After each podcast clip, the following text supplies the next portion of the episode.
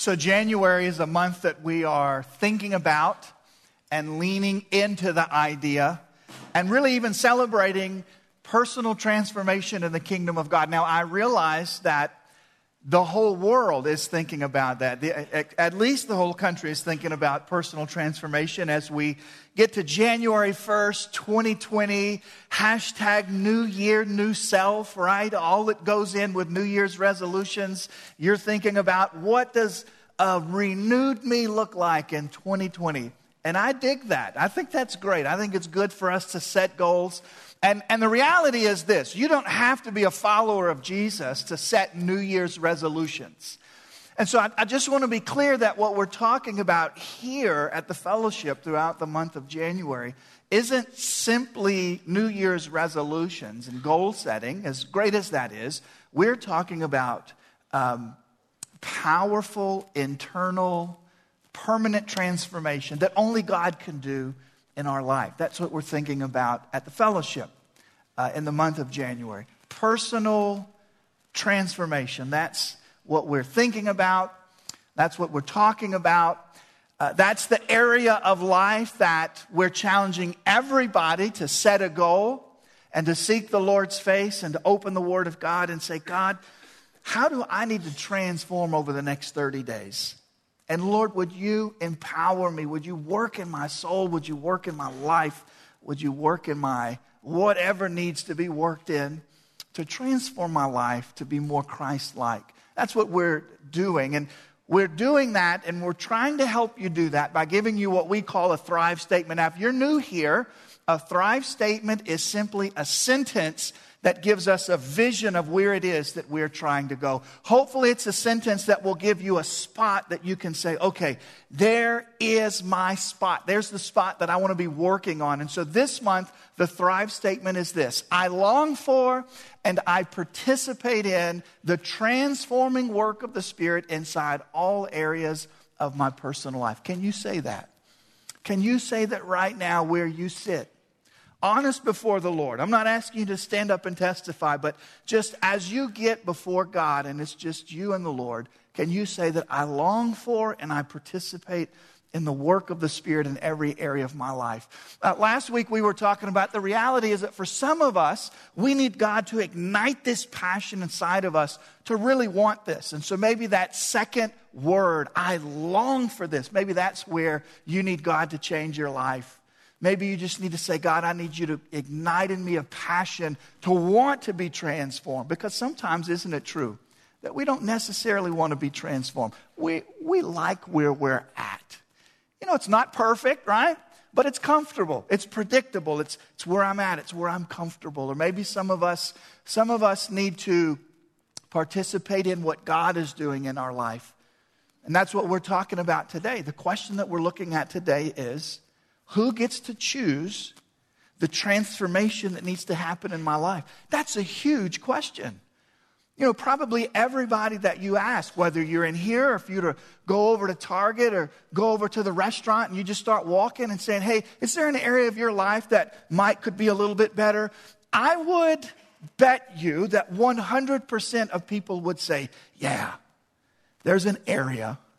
But the question is for us, for people who seek to come under the teaching of Scripture and to really follow Jesus, who gets to decide what that is? That is a significant question that we're going to be looking at today. So, the Thrive statement this month is I long for and I participate in the work of the Spirit of God in every single area of my life.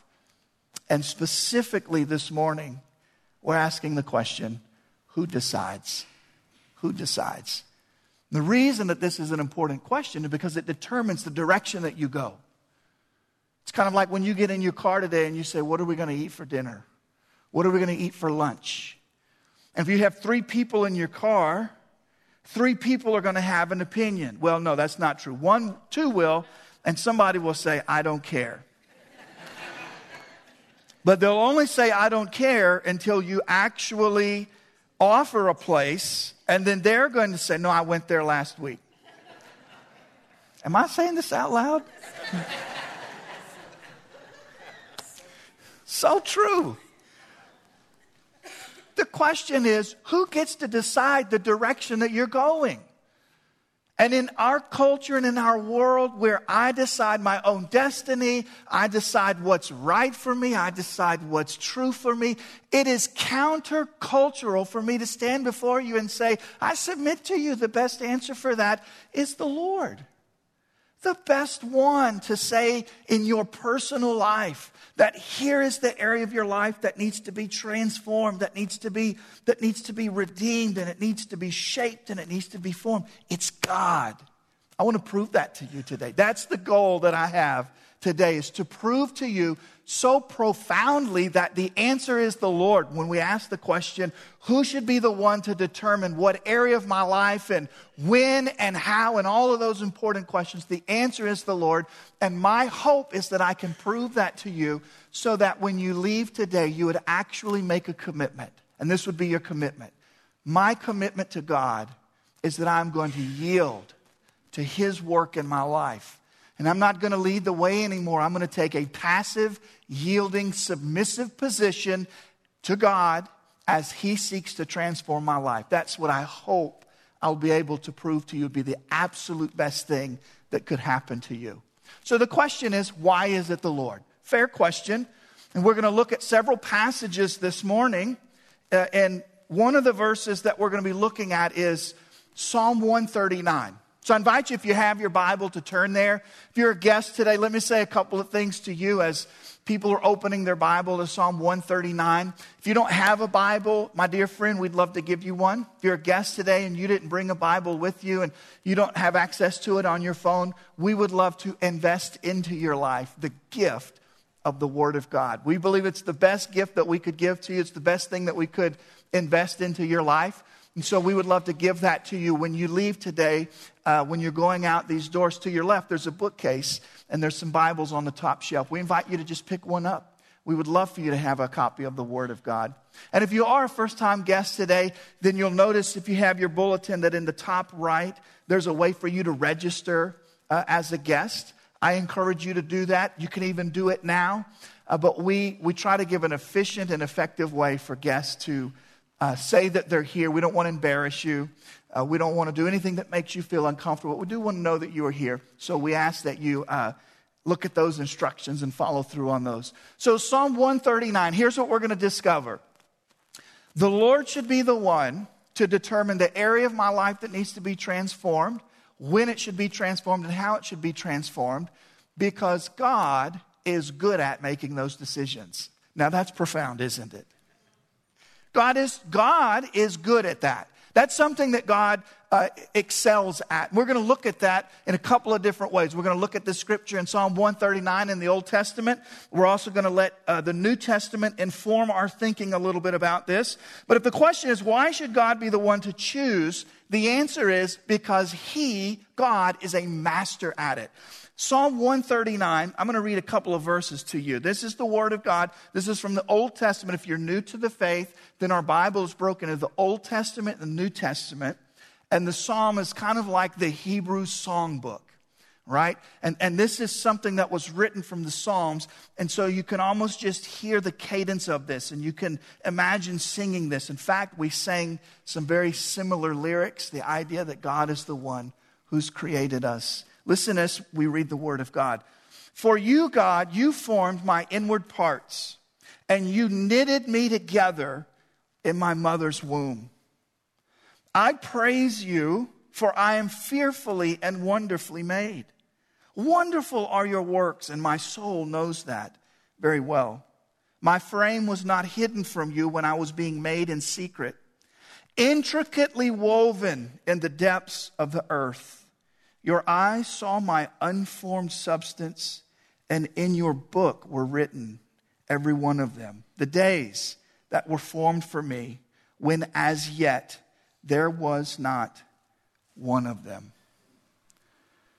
So, why is God good at being the best one to transform our life? Here's why because He's the one who designed us. Why should God be the one to say, Zach, here's your direction. Here's how I want to shape your life. here's where I want to put my hands into your life and, and change you. And Zach, I love you, but I love you so much that I can't possibly let this remain. So I'm going to get involved in this, Zach. I know it's going to be awkward and uncomfortable and painful for a moment, but trust me, when I reach into your life and I remove that from your life, Zach, I'm the best one to do this because I am the one who made you. Because he's our designer. When the machine breaks, the machine doesn't fix itself. Has to call somebody in. The one who understands the blueprint, the pattern, what's supposed to be. You know, the honest truth is, as much as I like to tell myself that I've got it all together and I know what you, there's some times in my life that I'm so nearsighted or short sighted or blind or lying to myself that I don't even know what should be. I need my designer to be the one to step in and put his hands on my life and ch- transform my life. I need that. And I wrote down a couple of words that I think represent these verses that we just read. We're talking about God forming our inward parts, knitting us together, being made in the secret. I wrote down three words. I invite you to write these down and meditate on these as it relates to God being our designer. These are the three words intricate, intentional, and intimate.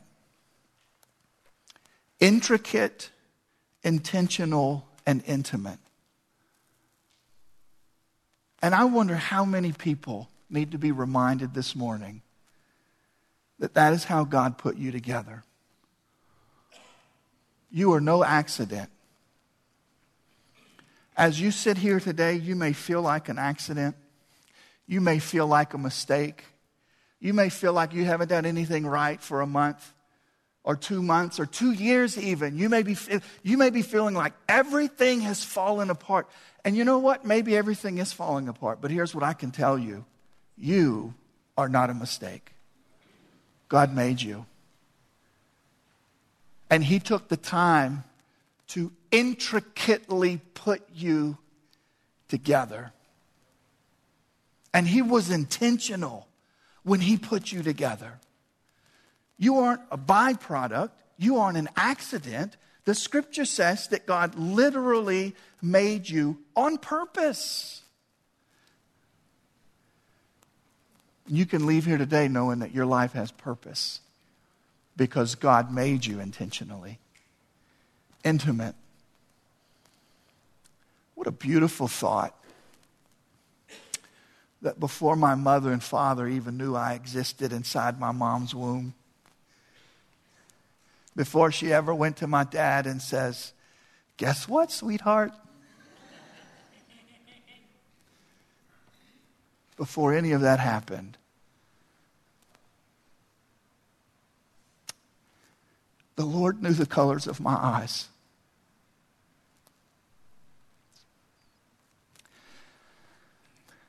Today we celebrate 18 years of marriage, Crystal and I. It's awesome.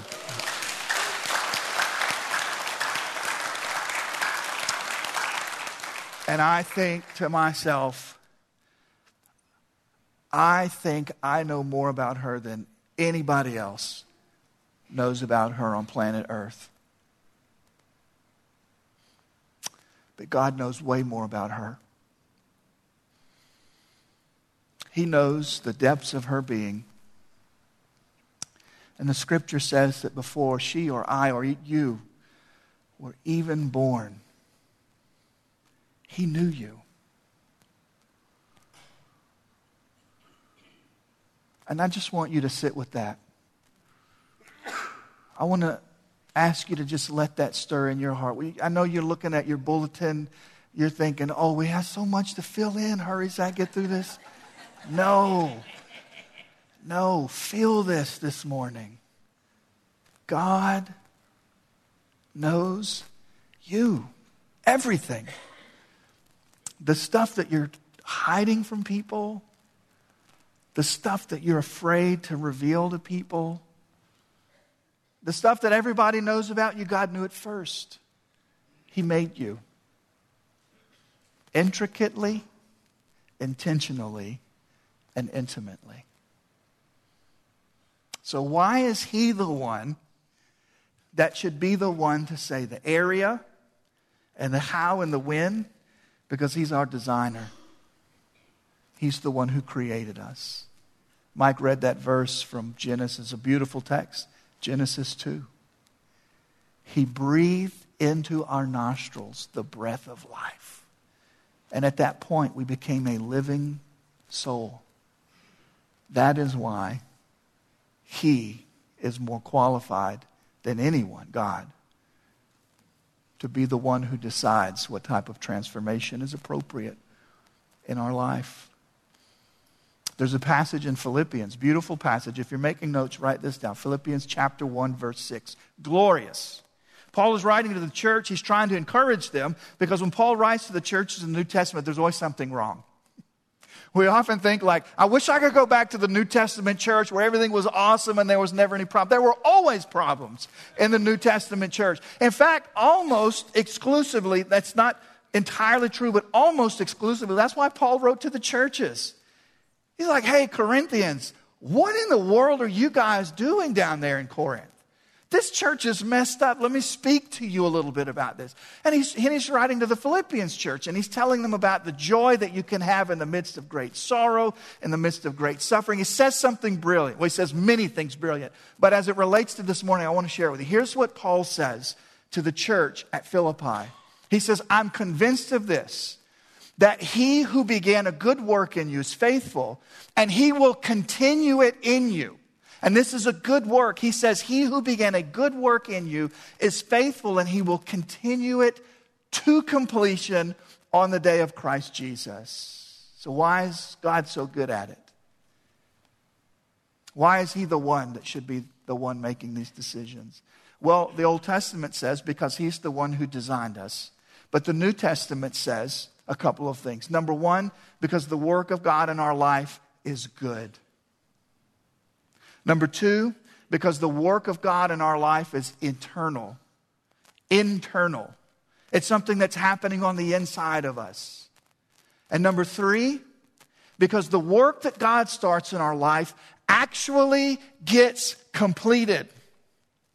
Anybody in here already ruined their New Year's resolution? Don't raise your hand. I don't want you to have to admit it. But you know how it is where we have all of these great goals and we write them down and we're ready to get moving and we say, I'm going to do this or I'm going to do that or I'm going to change my characteristics. And, and we get into it and then we're like, well, you know, the, the old me wasn't so bad, right? I mean, this is a lot of work and we kind of let the work fall by the wayside and we don't follow through, we don't complete it. Let me tell you something about God. He finishes what He starts in you. So, why is it that we should yield to Him? That we should seek Him, that we should celebrate the fact that God wants to take the lead in the transformation in our life? Because the Bible says that it is a good work.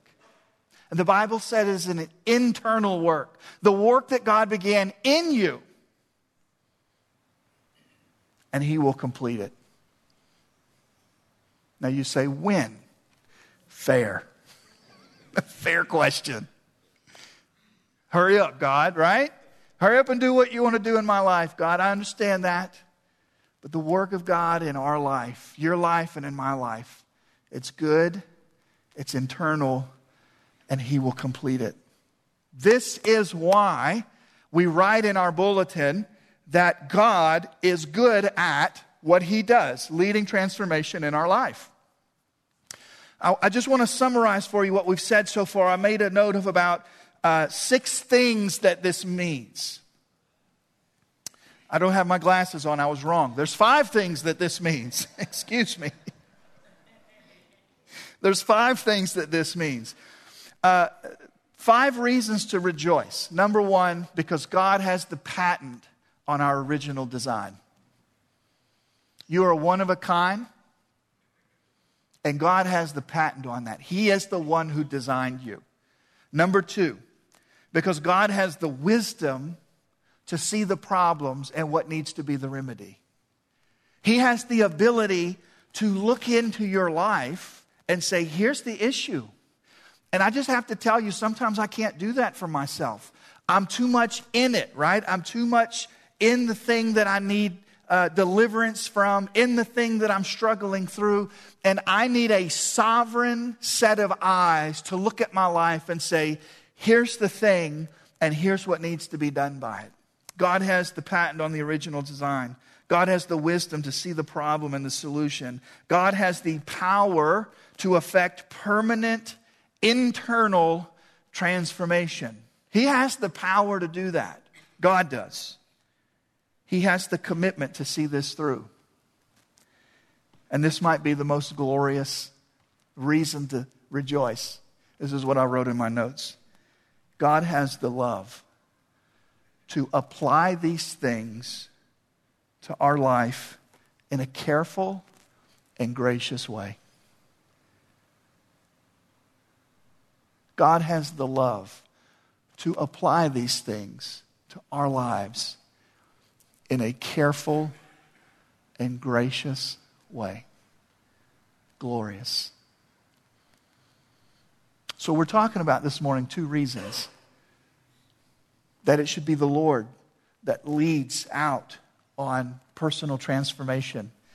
And the first reason that we've looked at is because God is good at it. The second reason is because we are not good at it.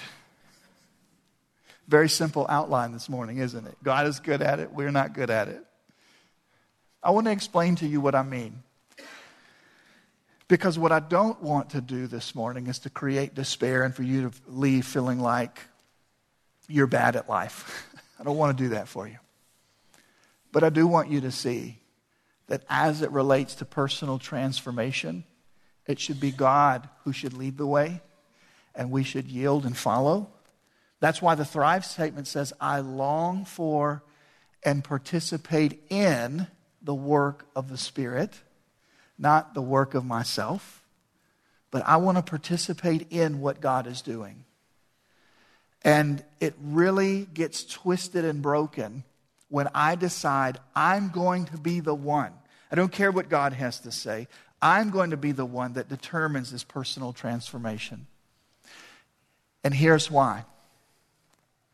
The reason that this is so important is because our urge to improve God's design always creates devastation. Our urge to improve what God's vision is for our life will always create devastation. If you're making notes, write, just write down the, the, the phrase Genesis 3. And I encourage you to go back and look at this. Genesis 3 tells the story. Mike was reading the scripture from Genesis 2, this glorious picture of God breathing into human beings and turning them into living souls. And it's glorious. You know how long it lasts? A chapter. One chapter. Because we have the Garden of Eden, and here's Adam and here's Eve, and they're living in this glorious vision and reality of life. There's no sin in the world. God literally visits and walks with Adam and Eve. It's just a beautiful picture of, of wholeness and righteousness and wellness and well being and this this is what we were designed to be and to look like. And the scripture says that um, the serpent shows up. And we love to blame the serpent, don't we, Ernie? We love to blame it on the devil. We love to say, if that devil would not have been in that garden, well, I beg to differ. Because this, it, it is true that the serpent brought the attention of Adam and Eve to the fruit. And let me just save you an email. I know it wasn't an apple. I know it wasn't an apple, but these are on sale right now at Shaw's. But here they are in the garden. And, and I, I asked you to write the scripture down. I want you to go back and study it for yourself because here's what happens. The Bible says that when Eve saw that the apple was good to eat, was appealing to the eyes, and was able to make one wise, she took the bite. Now, what does that mean? Let's think about that for a second. The first step of rebellion from humans before God, reads entirely like a person who desired to have personal transformation. Listen to me. When Eve saw that the apple was good to eat, I mean, fruit is good for the body, is it not? It's much better than cheeseburgers and cheese enchiladas. When she saw that it was good to eat, fruit was designed to be eaten. When she saw it was good for food, it was appealing to the eye. Oh, some of us, we get so excited about that vision of ourself, it becomes so appealing to our eyes that it takes us away from the will of God. But here's the kicker when she saw that eating that fruit would give her the knowledge of good and evil. Now, pause. Couldn't somebody say she just wanted she just wanted to improve her life. She just wanted to gain wisdom. She just wanted to gain knowledge. Here's the issue the serpent was tempting Eve. Here's what he said The Lord knows that when you eat that fruit, you will be like God. So, why should we not be the ones to continually pave the way for our personal transformation? Why should it be that we yield to God? Because when we try to do it, we always end up eating the wrong fruit. When Eve saw that if she ate this fruit, it would transform her life, she ate it. She took the bite. Now, that's personal, right? If you go to Genesis 3, you find a place in Scripture where all the people said, you know what? We don't want to do what God wants us to do. We want to make a name for ourselves. It's a little less known because it's not the Garden of Eden, but it's called the Tower of Babel. And this is the place in the Word of God where it wasn't just Eve and it wasn't just Adam, it was all the people. They decided to rebel against God and they said, We're going to build this great tower and it's going to tower to the heavens and we're going to create this great name for ourselves. So here's, here's what I'm submitting to you today that God is good at personal transformation in our life. And while we need to be about the actions and we need to participate with God, we should not be the ones leading the way. It didn't work out for Eve, it didn't work out for Adam, and it hasn't worked out for all of humanity. When we try to divorce growth from the existence and the provisions of God, it always damages things. So then, what's the answer? What, what do we do then? Are we supposed to do nothing and just sit around and wait for God to show up and, and wait for God to change our lives? Well, yes and no. I want you to hear me when, when we talk about this morning about allowing God to lead the way, but we participate in that. So before I bless us being lazy and not doing anything in our own spiritual growth, let me say a couple of things about that. Think about when Jesus called the disciples. Do you remember what Jesus said to them? Two words follow me. You see, the Christian life is a life of action. And I want for us to hold that before ourselves because as, as, we're working through what does this mean for my life and personal transformation, and, and I do want my life to be transformed, but I, I'm struggling with what you're saying, Pastor, because I feel like what you're saying is I shouldn't be the one in charge of the direction that my life transforms. You're hearing me right. I am saying that. I'm saying that God should be the one that decides that. And then we come alongside of the Lord and participate in that work. The kingdom of God is a kingdom of action. We talked about that last week. And Jesus says to his disciples, I want you to follow me. He doesn't say, I want you to think about me. He says, I want you to follow me. I want you to come be a part of what I'm doing. And for some of us, that's where we're at today. The very first thing that we need to do is we need to make a commitment. We need to make a decision to become a follower of Jesus. You may be looking at the study that we're doing this morning and going, I would love that. I am just, I don't have a good track record with leading personal transformation in my life. I would love for one more wise than I to be the one leading that transformation. Where do I sign up? Well, the first step is that you become a follower of Jesus.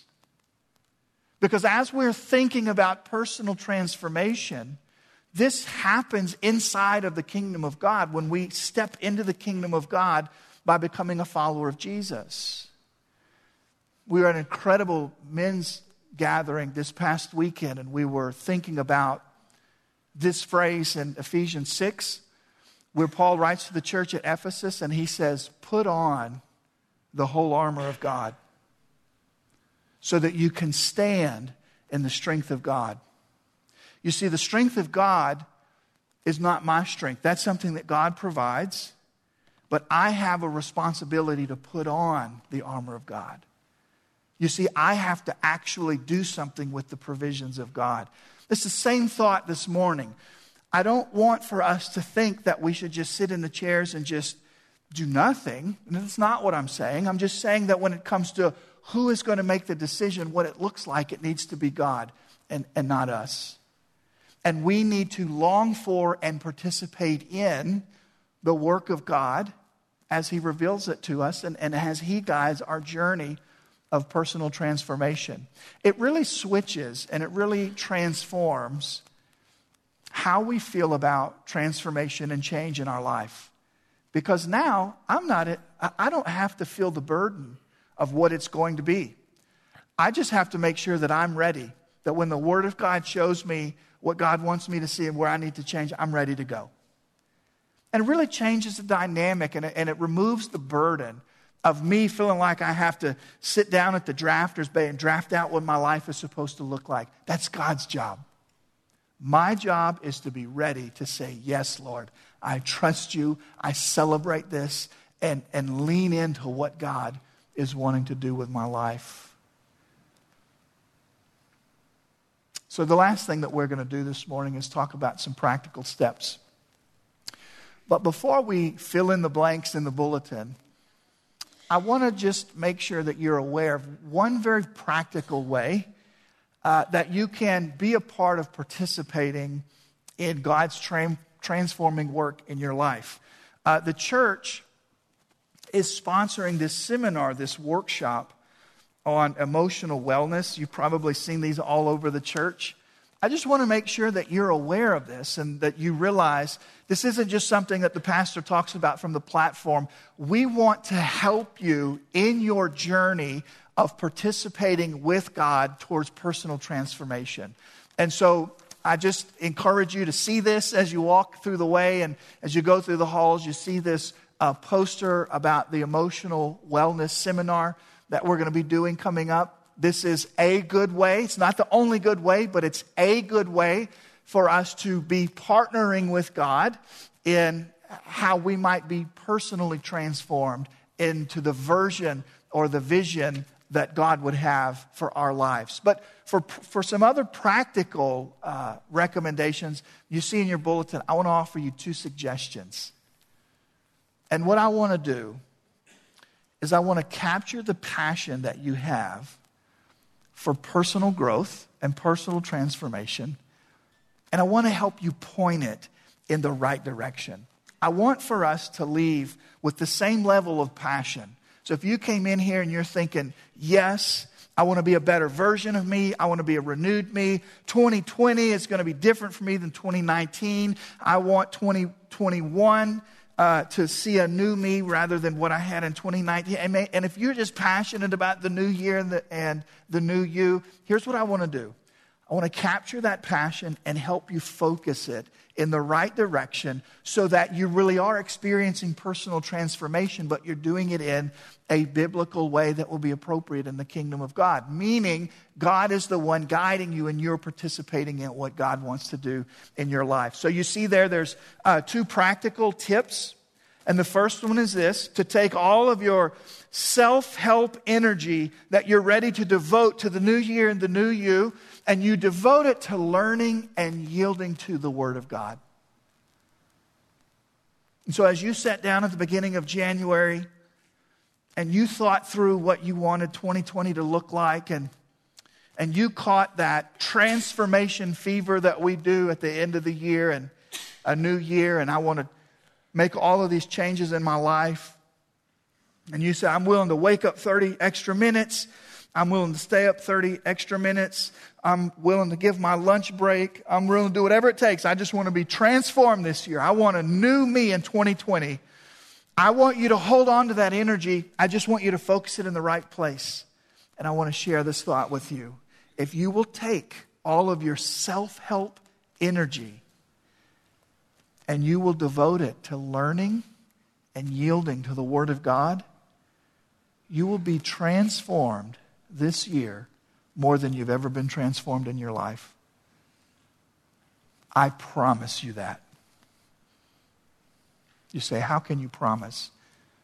Because the Word of God never returns void. And if you will spend your energy learning and yielding to God's Word, you will experience transformation. You will experience personal transformation. And you will be confident that it's been led by God because it's being led by His Word. And so you can ensure that you'll be transformed and you can be ensured that it's going to be led by God. So, practical step take your self help energy and focus it in to learning and yielding to the Word of God. The second one, take your self help time, the time that you plan to devote to this, and spend it sitting in the presence of God. Sitting in the presence of God. Doesn't that sound counterintuitive?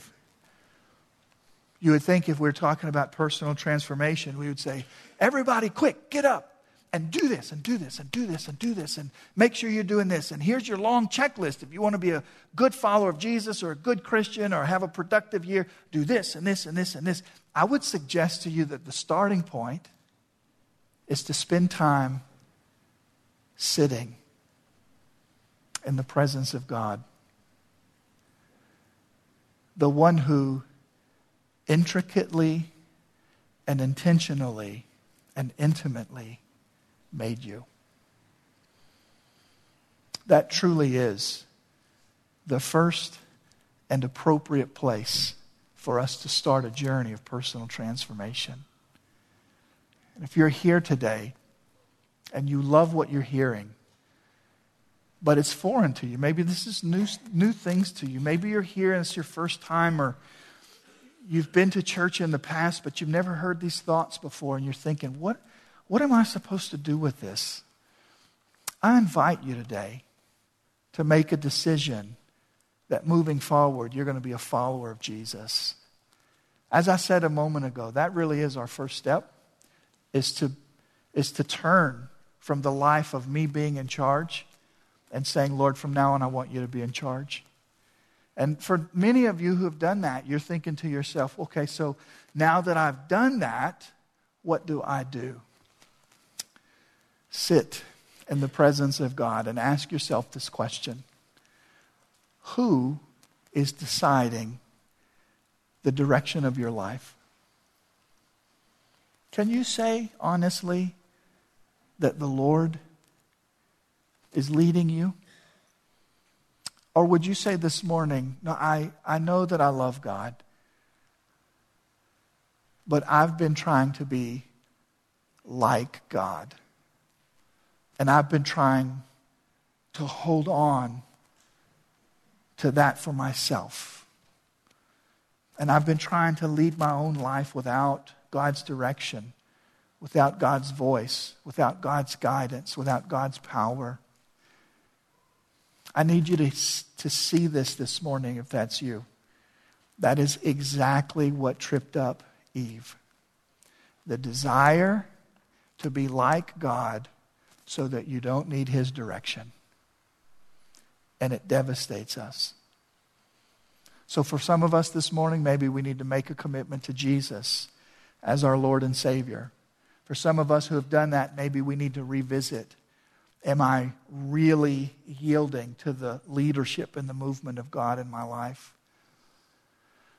We've looked at Psalm 139, we've looked at Philippians, we've looked at Genesis 3. We've looked at a lot of scriptures this morning, and I don't want to pretend to know that I'm aware of everything that God is doing in our worship center this morning because we're at different places and God can be doing different things in our lives. So I want for us to close with a time of prayer with a simple plea for you. Whatever your next step in faith is, take it today. Don't wait. I want to plead with you that way. Whatever your next step of faith is, take it today. I admit I don't know what that might be for you. Maybe you need to come into the faith. Maybe you need to repent. Maybe you need to seek the Lord's forgiveness on a matter. I don't know what it is. But my friend, whatever it is, please respond to the Lord.